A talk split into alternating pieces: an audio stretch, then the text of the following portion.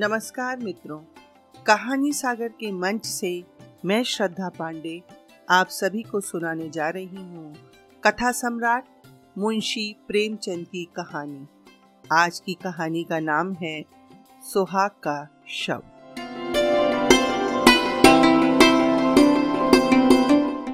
कहानी के पहले भाग से सुभद्रा एक ऐसी स्त्री का नाम है, जो अपने प्यार को, अपने पति को, विवाह के कुछ ही वर्षों के अंदर विदेश इसलिए भेज देती है, ताकि इस तपस्या का फल आजीवन पाकर सुख से रह सके।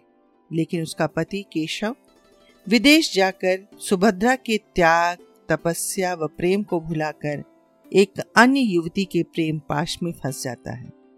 केशव के पत्र शुरू में नियमित रूप से आते हैं।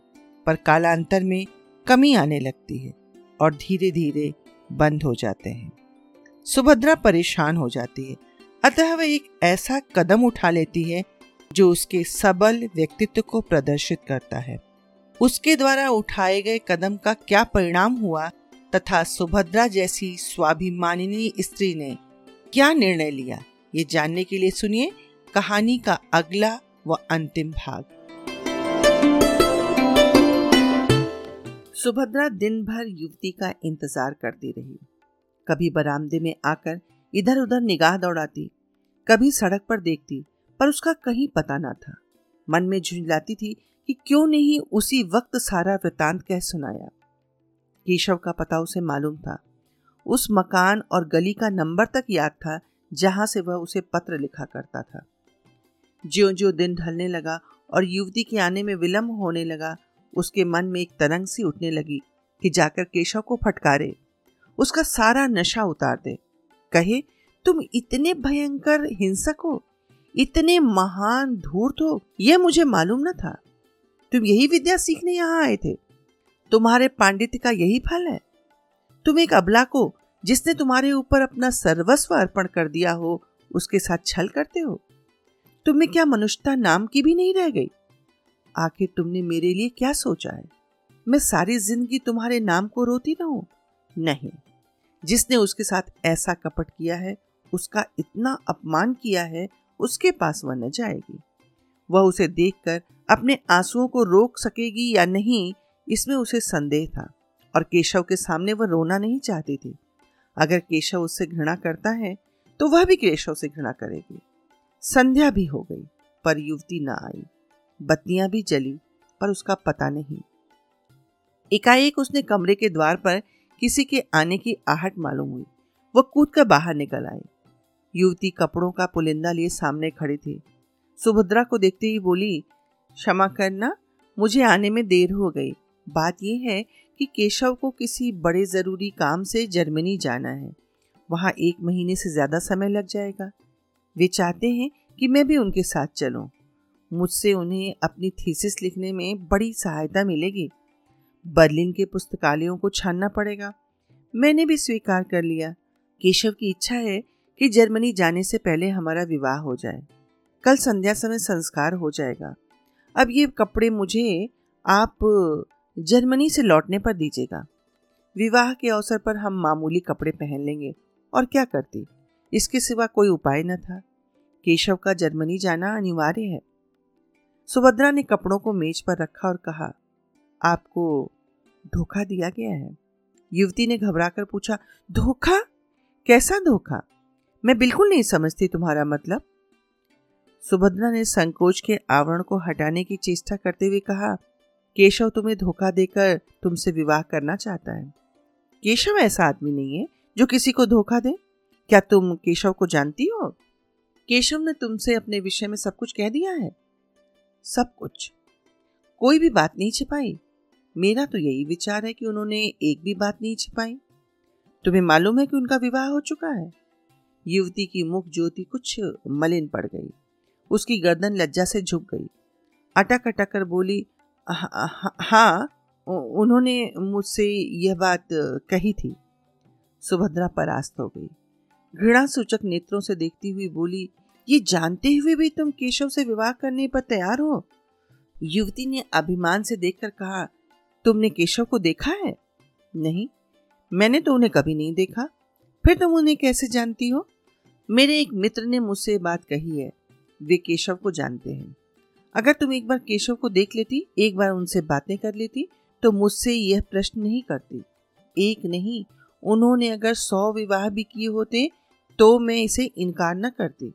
उन्हें देखकर मैं अपने को बिल्कुल भूल जाती हूँ। अगर उनसे विवाह न करूँ तो फिर मुझे जीवन भर अविवाहित ही रहना पड़ेगा। जिस समय वे मुझसे बात करने लगते हैं, मुझे ऐसा अनुभव होता है, मेरी आत्मा पुष्प की भात खिली जा रही है। मैं उसमें प्रकाश और विकास का प्रत्यक्ष अनुभव करती हूँ। दुनिया चाहे जितना हंसे, चाहे जितनी निंदा करे, मैं केशव को अब नहीं छोड़ सकती। उनका विवाह हो चुका है, ये सत्य है। पर उस स्त्री से उनका मन कभी नहीं मिला। यथार्थ में उनका विवाह अभी हुआ ही नहीं। वह कोई साधारण अर्ध शिक्षिता बालिका है। तुम ही सोचो।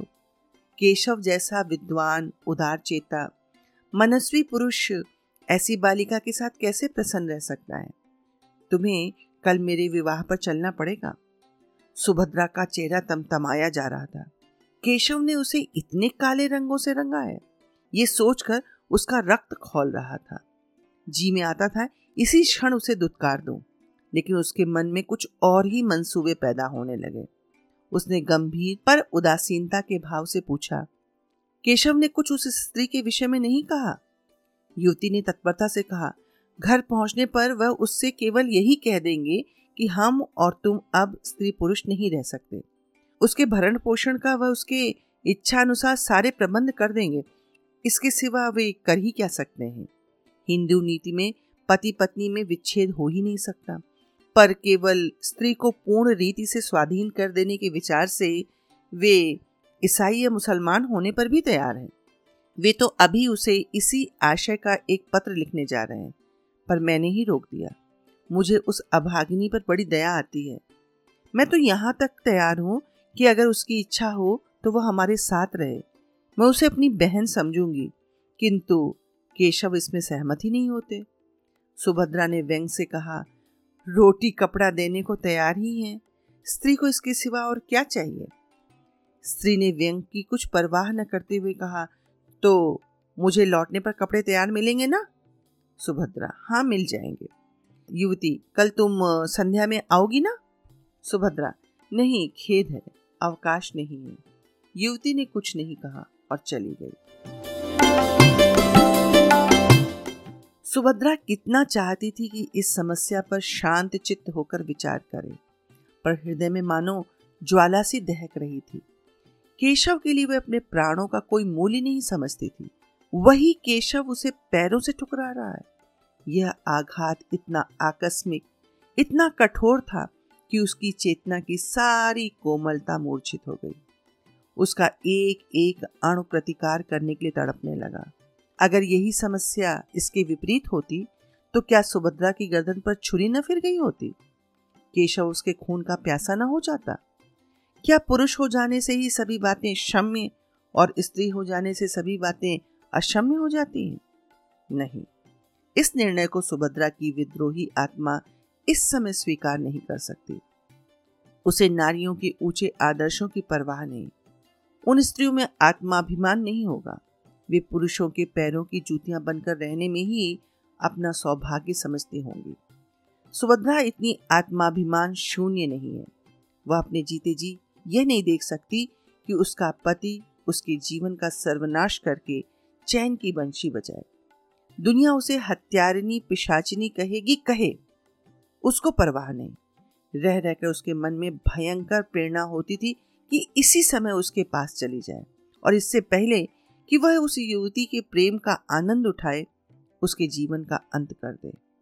वह केशव की निष्ठुरता को याद करके अपने मन को उत्तेजित करती थी। अपने को धिक्कार धिक्कार कर नारी सुलभ शंकाओं को दूर करती थी। क्या वह इतनी दुर्बल है? क्या उसमें इतना साहस भी नहीं? इस वक्त यदि कोई दुष्ट उसके कमरे में घुस आए और उसके सतीत्व का अपहरण करना चाहे तो क्या वह उसका प्रतिकार न करेगी? आखिर आत्मरक्षा ही के लिए तो उसने पिस्तौल ले रखी है। केशव ने उसके सत्य का अपहरण ही तो किया है।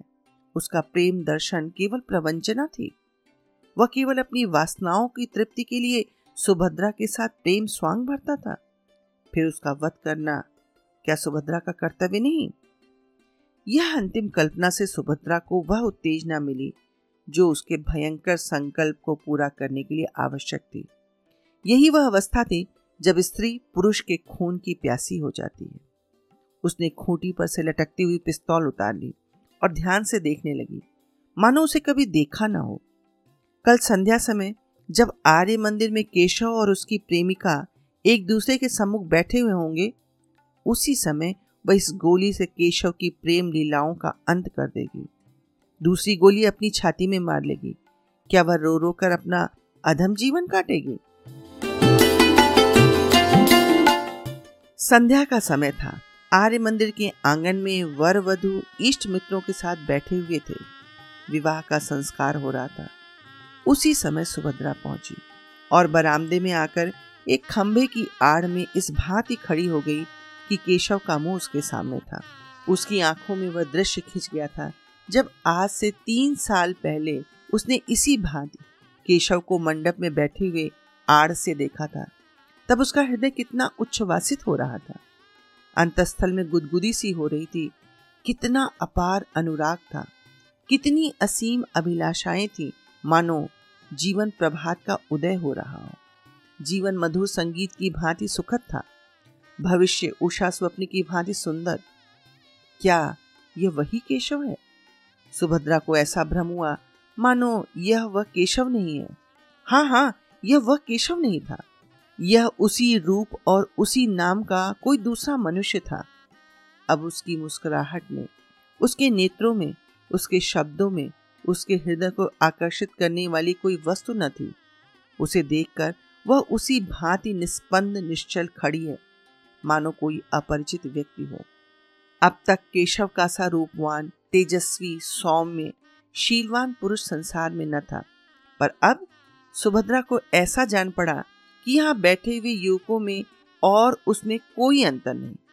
वह ईर्ष्याग्नि, जिसमें वह जली जा रही है, वह हिंसा कल्पना जो उसे यहाँ तक ले आई थी, मानो एकदम शांत हो गई। विरक्ति हिंसा से भी अधिक हिंसात्मक होती है। सुभद्रा की हिंसा कल्पना में एक प्रकार का ममत्व था। उसका केशव उसका प्राण वल्लभ, उसका जीवन सर्वस्व और किसी का नहीं हो सकता। पर अब वह ममत्व नहीं है, वह उसका नहीं है। उसे अब परवाह नहीं, उस पर किसका अधिकार होता है? विवाह संस्कार समाप्त हो गया। मित्रों ने बधाइयाँ दी, सहेलियों ने मंगल गान किया, फिर लोग मेजों पर जा बैठे। दावतें होने लगी। रात के बारह बज गए। पर सुभद्रा वहीं पाषाण मूर्ति की भांति खड़ी रही। मानो कोई विचित्र स्वप्न देख रही हो। हाँ जैसे कोई बस्ती उजड़ गई हो, जैसे कोई संगीत बंद हो गया हो, जैसे कोई दीपक बुझ गया हो। लोग जब मंदिर से निकले तो वह भी निकल आई पर उसे कोई मार्ग न सूझता था। परिचित सड़कें उसे भूली सी जान पड़ने लगी। सारा संसार ही बदल गया था। वह सारी रात सड़कों पर भटकती रही। घर का कहीं पता नहीं। सारी दुकानें बंद हो गई। सड़कों पर सन्नाटा छा गया। फिर भी वह अपना घर ढूंढती हुई चली जा रही थी। हाय, क्या इसी भांति उसे जीवन पथ में भी भटकना पड़ेगा? सहसा एक पुलिसमैन ने पुकारा, मैडम, तुम कहा जा रही है? सुभद्रा ने ठिठक कर कहा, कहीं नहीं। तुम्हारा स्थान किधर? मेरा स्थान? हाँ तुम्हारा स्थान कहा?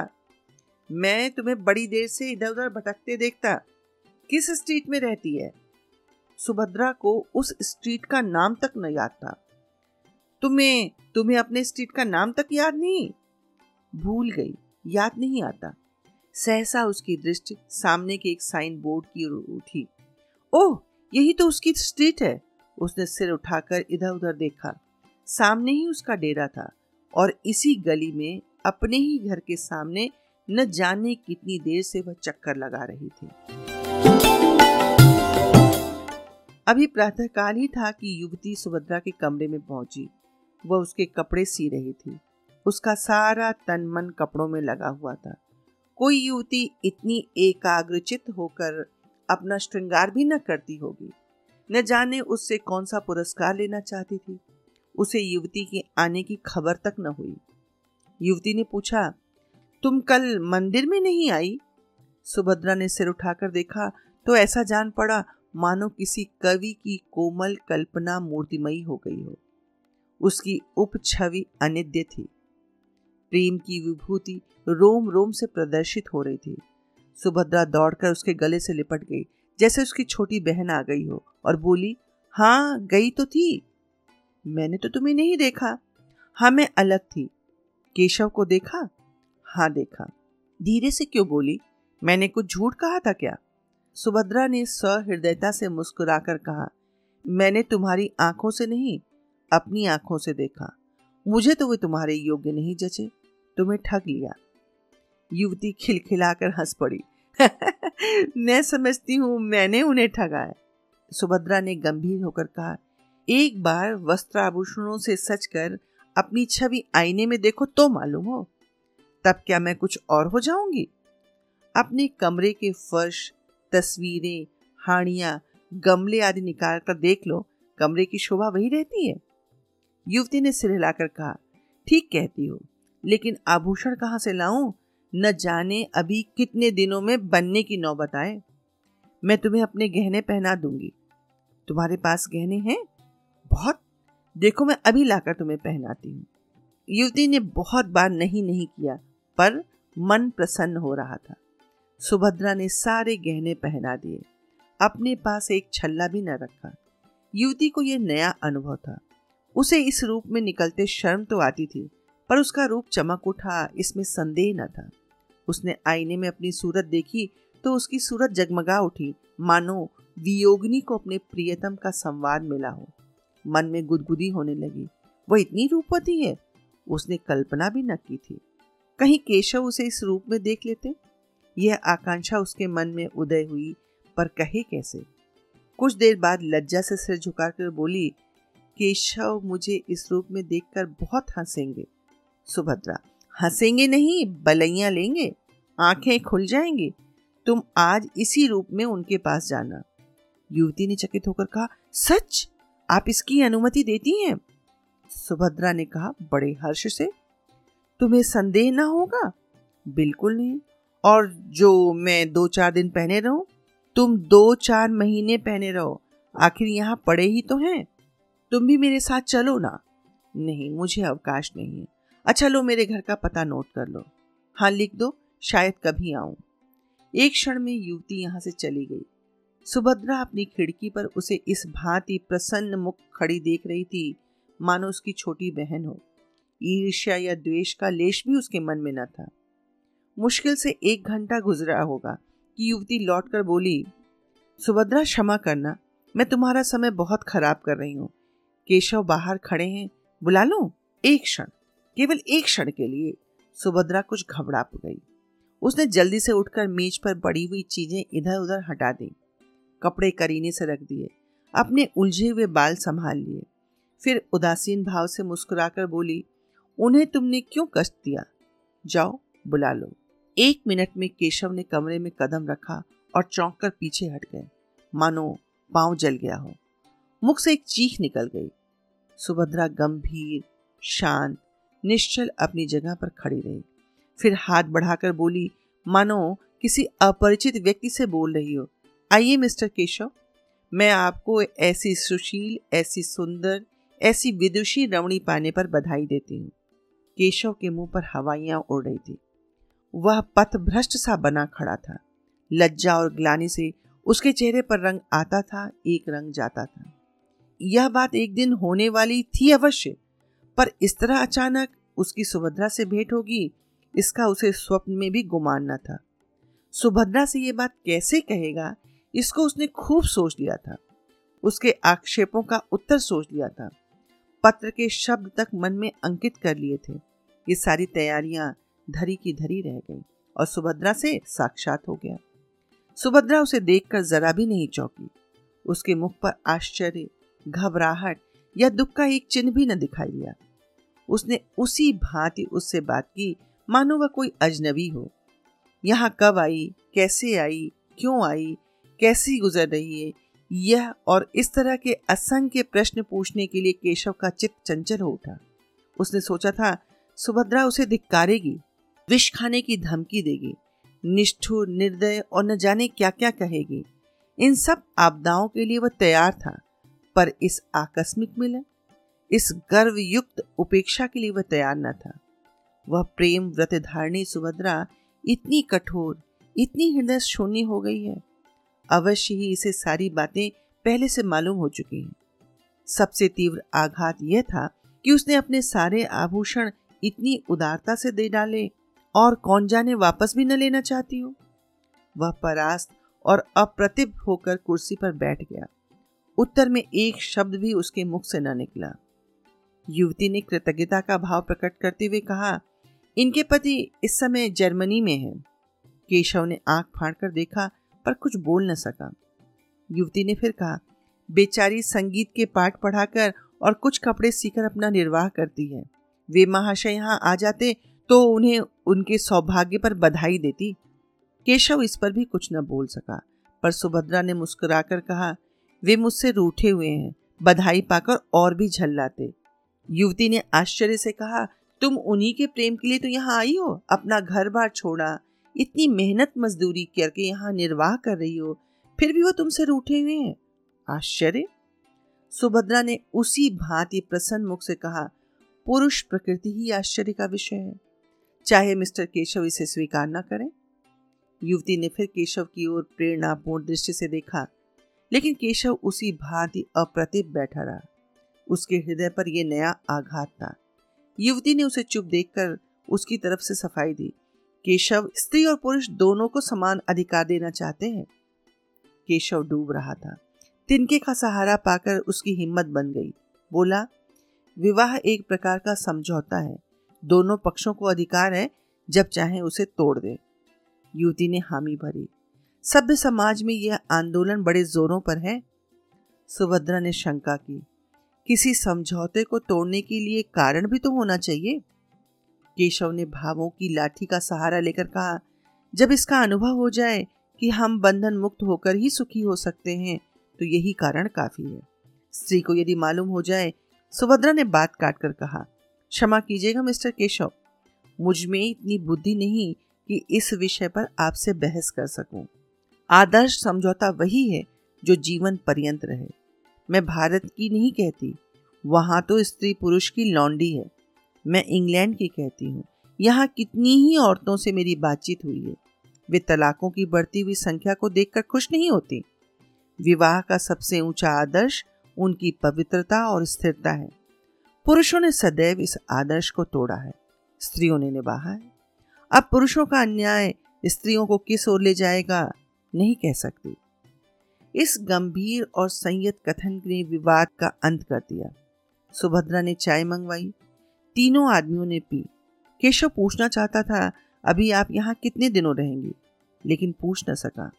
वह वहाँ पंद्रह मिनट और रहा, लेकिन विचारों में डूबा रहा। चलते समय उससे न रहा गया। पूछ ही बैठा, अभी आप यहाँ कितने दिन और रहेंगी? सुभद्रा ने ज़मीन की ओर ताकते हुए कहा, कह नहीं सकती। कोई ज़रूरत हो तो मुझे याद कीजिएगा। इस आश्वासन के लिए आपको धन्यवाद। केशव सारे दिन बेचैन रहा। सुभद्रा उसकी आँखों में फिरती रही। सुभद्रा की बातें उसके कानों में गूंजती रही। अब उसे इसमें संदेह न था कि उसी के प्रेम में सुभद्रा यहाँ आई थी। सारी परिस्थिति उसकी समझ में आ गई थी। उस भीषण त्याग का अनुमान करके उसके रोए खड़े हो गए। यहाँ सुभद्रा ने क्या क्या कष्ट झेले होंगे? कैसी कैसी यातनाएँ सही होंगी? सब उसी के कारण। वह उस पर भार न बनना चाहती थी इसलिए उसने अपने आने की सूचना तक न दी। अगर उसे पहले मालूम होता कि सुभद्रा यहाँ आई है तो कदाचित उसे उस युवती की ओर इतना आकर्षण ही ना होता। चौकीदार के सामने चोर को घर में घुसने का साहस ही नहीं होता। सुभद्रा को देखकर उसकी कर्तव्य चेतना जागृत हो गई। उसके पैरों पर गिरकर उससे क्षमा मांगने के लिए उसका मन अधीर हो उठा। वह उसके मुख से सारा वृतांत सुनेगा। यह मौन उपेक्षा उसके लिए असह्य थी। दिन तो केशव ने किसी तरह काटा, लेकिन जो ही रात के दस बजे वह सुभद्रा से मिलने चला। युवती ने पूछा, कहा जाते हो? केशव ने बूट का लेस बांधते हुए कहा, जरा एक प्रोफेसर से मिलना है। इस वक्त आने का वादा कर चुका हूँ। जल्द आना, बहुत जल्द आऊँगा। केशव घर से निकला तो उसके मन में कितनी ही विचार तरंगे उठने लगी। कहीं सुभद्रा मिलने से इनकार कर दे तो? नहीं, ऐसा नहीं हो सकता। वह इतनी अनुदार नहीं है। हाँ यह तो हो सकता है कि वह अपने विषय में कुछ न कहे। उसे शांत करने के लिए उसने एक कृपा की कल्पना कर डाली। कहेगा, ऐसा बीमार था कि बचने की आशा न थी। उर्मिला ने ऐसा तन्मय होकर उसकी सेवा शुश्रूषा की कि उससे प्रेम हो गया। कथा का सुभद्रा पर जो असर पड़ेगा, इसके विषय में केशव को कोई संदेह न था। परिस्थिति का बोध होने पर वह उसे क्षमा कर देगी। लेकिन इसका फल क्या होगा? क्या वह दोनों को एक सा प्रेम कर सकता है? सुभद्रा को देख लेने के बाद उर्मिला को शायद उसके साथ रहने में आपत्ति हो। आपत्ति हो ही कैसे सकती है? उससे ये बात छिपी नहीं है। हाँ ये देखना है कि सुभद्रा इसे स्वीकार करती है कि नहीं। उसने जिस उपेक्षा का परिचय दिया है, उसे देखते हुए तो उसे मानने में संदेह ही जान पड़ता है। मगर वह उसे मनाएगा, उसकी विनती करेगा, उसके पैरों पर गिरेगा और अंत में उसे मनाकर ही छोड़ेगा। सुभद्रा से प्रेम और अनुराग का नया प्रमाण पाकर मानो वह कठोर निद्रा से उठा। उसे अब अनुभव हो रहा था कि सुभद्रा के लिए उसके हृदय में जो स्थान था, वह खाली पड़ा हुआ है। उर्मिला उस स्थान पर अपना आधिपत्य नहीं जमा सकती। अब उसे ज्ञात हुआ कि उर्मिला के प्रति उसका प्रेम, वह तृष्णा थी जो स्वाद युक्त पदार्थों को देखकर ही उत्पन्न होती है। वह सच्ची शुदा न थी। अब फिर उसे सरल, सामान्य भोजन की इच्छा हो रही थी। विलासिनी उर्मिला, कभी इतना त्याग कर सकती है? इसमें संदेह था। सुभद्रा के घर पहुंचकर केशव का मन कुछ कातर होने लगा, लेकिन उसने जी कड़ा करके जीने पर कदम रखा और एक क्षण में सुभद्रा के द्वार पर पहुँच गया। लेकिन कमरे का द्वार बंद था। अंदर भी प्रकाश न था। अवश्य वह कहीं गई है। आती होगी। तब तक उसने बरामदे में टहलने का निश्चय किया। सहसा मालकिन आती हुई दिखाई दी। केशव ने बढ़कर पूछा, आप बता सकती हैं कि वह महिला कहाँ गई? मालकिन ने उसे सिर से पाँव तक देखकर कहा, वह तो आज यहाँ से चली गई। केशव ने हक बकाकर पूछा चली गई? कहाँ चली गई? ये तो मुझे कुछ नहीं बताया। कब गई? वह तो दोपहर में ही चली गई। अपना असबाब लेकर गई? असबाब किसके लिए छोड़ जाती? हाँ एक छोटा सा पैकेट अपनी एक सहेली के लिए छोड़ गई हैं। उस पर मिसेज केशव लिखा हुआ है। मुझसे कहा था कि यदि वे आए तो उन्हें दे देना, नहीं तो डाक से भेज देना। केशव को अपना हृदय इस तरह बैठता हुआ मालूम हुआ जैसे सूर्य का अस्त होना है। एक गहरी सांस लेकर बोला, आप मुझे वह पैकेट दिखा सकती हैं? केशव, मेरा ही नाम है। मालकिन ने मुस्कुराकर कहा मिसेस केशव को कोई आपत्ति तो ना होगी? तो फिर मैं उन्हें बुला लाऊं? हाँ उचित तो यही होगा। बहुत दूर जाना पड़ेगा। केशव कुछ ठिठकता हुआ जीने की ओर चला तो मालकिन ने फिर कहा, मैं समझती हूँ, आप इसे ले जाइए, व्यर्थ आपको क्यों दौड़ाऊं? मगर कल मेरे पास एक रसीद भेज दीजिएगा, शायद उसकी ज़रूरत पड़े। यह कहते हुए उसने एक छोटा सा पैकेट केशव को दे दिया। केशव पैकेट लेकर इस तरह भागा, मानो कोई चोर भागा जा रहा हो। इस पैकेट में क्या है? ये जानने के लिए उसका हृदय व्याकुल हो रहा था। उसे इतना विलंब असह्य था कि अपने स्थान पर जाकर उसे खोले। समीप ही एक पार्क था। वहाँ जाकर उसने बिजली के प्रकाश में उस पैकेट को खोल डाला। उस समय उसके हाथ काँप रहे थे और हृदय इतनी वेग से धड़क रहा था मानो किसी बंधु की बीमारी के समाचार के बाद तार मिला हो।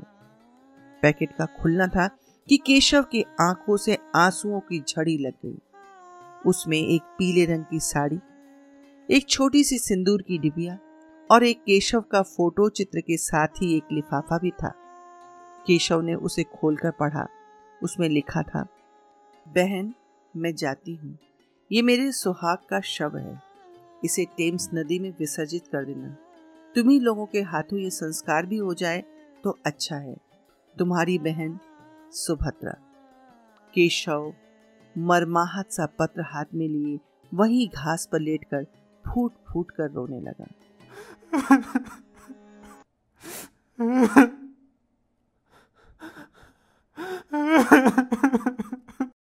धन्यवाद।